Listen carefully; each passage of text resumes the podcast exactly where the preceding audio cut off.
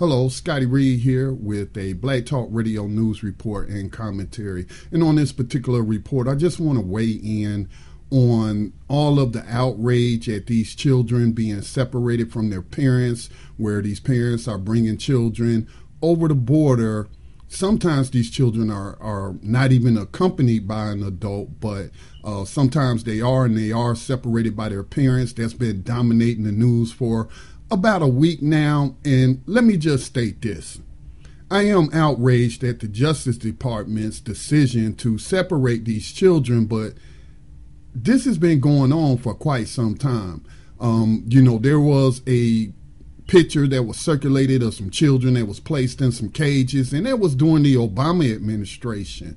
And Obama had deported more immigrants than Bush had deported, but there was no outrage or concern about these children or immigrants. Now, here is what they're missing, though. They're missing the root cause of this.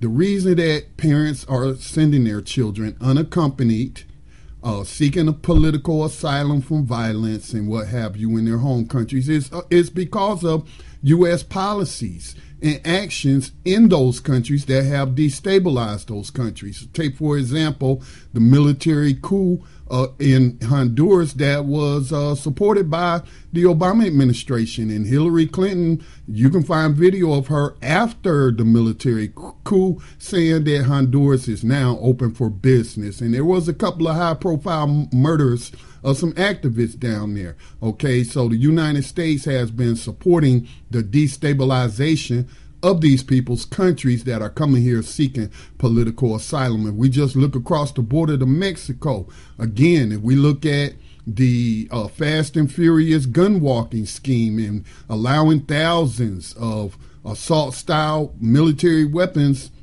let me rephrase that, allowing weapons to go across uh, the border in some kind of scheme like you're going to be able to uh, when these guns are used in murders we can then connect them to the cartel heads and build a case against them. So that was a policy that was more than willing more than willing uh, to to feed into or contribute to the violence in Mexico which over the years had seen tens of thousands of deaths related to the drug war and cartel violence. And again, it's the drug war that is not only fueling the violence in the United States with these gangs battling each other, just like they did, you know, the mobsters battled each other in Chicago for control of uh, alcohol distribution during prohibition. Same thing, same thing with the drug war. And at one time, you know, um, I think it's the Organization for American States or some, it's some conference that they have annually. And some of these countries say, hey, we want to legalize cannabis. Just like y'all legalizing cannabis in some of those states and whatnot. And the Obama administration, Obama himself told them no.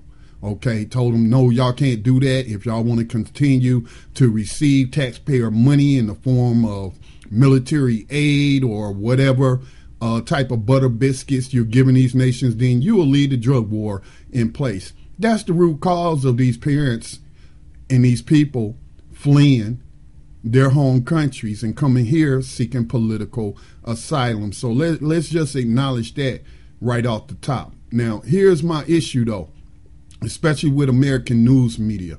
Where's the concern for American children? Yes, what's happening to these children, you know, which is a form of modern day slavery and human trafficking via the 13th Amendment and putting people in prisons for profit. Let's not forget most of these immigrants are housed in private facilities and, and you know, I'm, I'm sure they're working on obtaining more space, but let's also, you know, recognize that we got a lot of children that are suffering in American prisons, American children suffering in prisons. I don't see any news reports about that. I don't see any mainstream media like CNN, MSNBC, Fox News, or or anyone raising these issues about the abuse of American children in these detention facilities and in these prisons. So let's take a look at a couple of stories, uh, shall we? All right.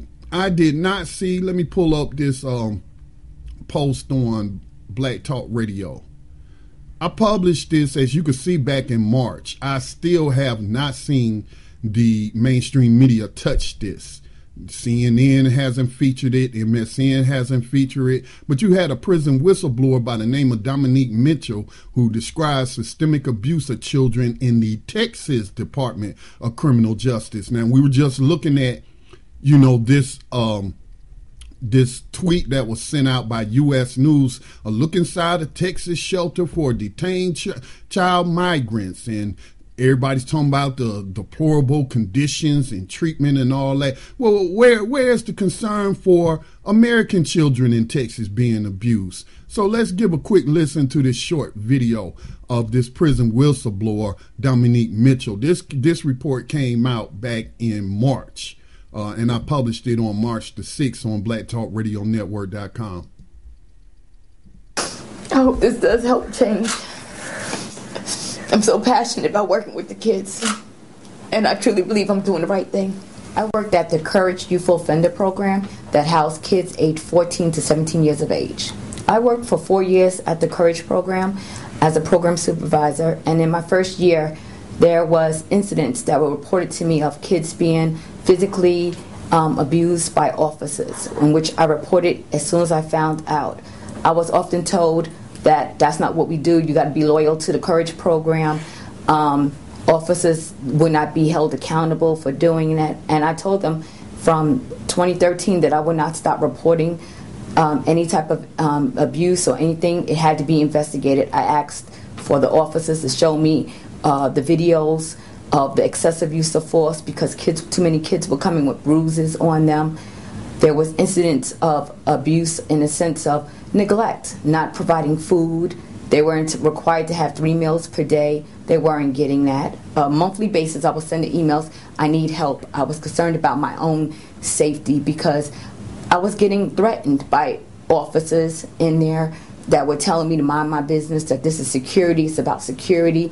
Uh, they, they told me if the kids um, shouldn't have brought their um, self in there if they didn't want to be subjected to this. So there was uh, four years that I worked there. I reported abuse numerous times and never was it reported to the Texas Department of Family and Protective Services, even though I requested the assistant director, the former um, program director. I asked the wardens to address it, to investigate it. No one ever did. Again, the culture of TDCJ is, is retaliation.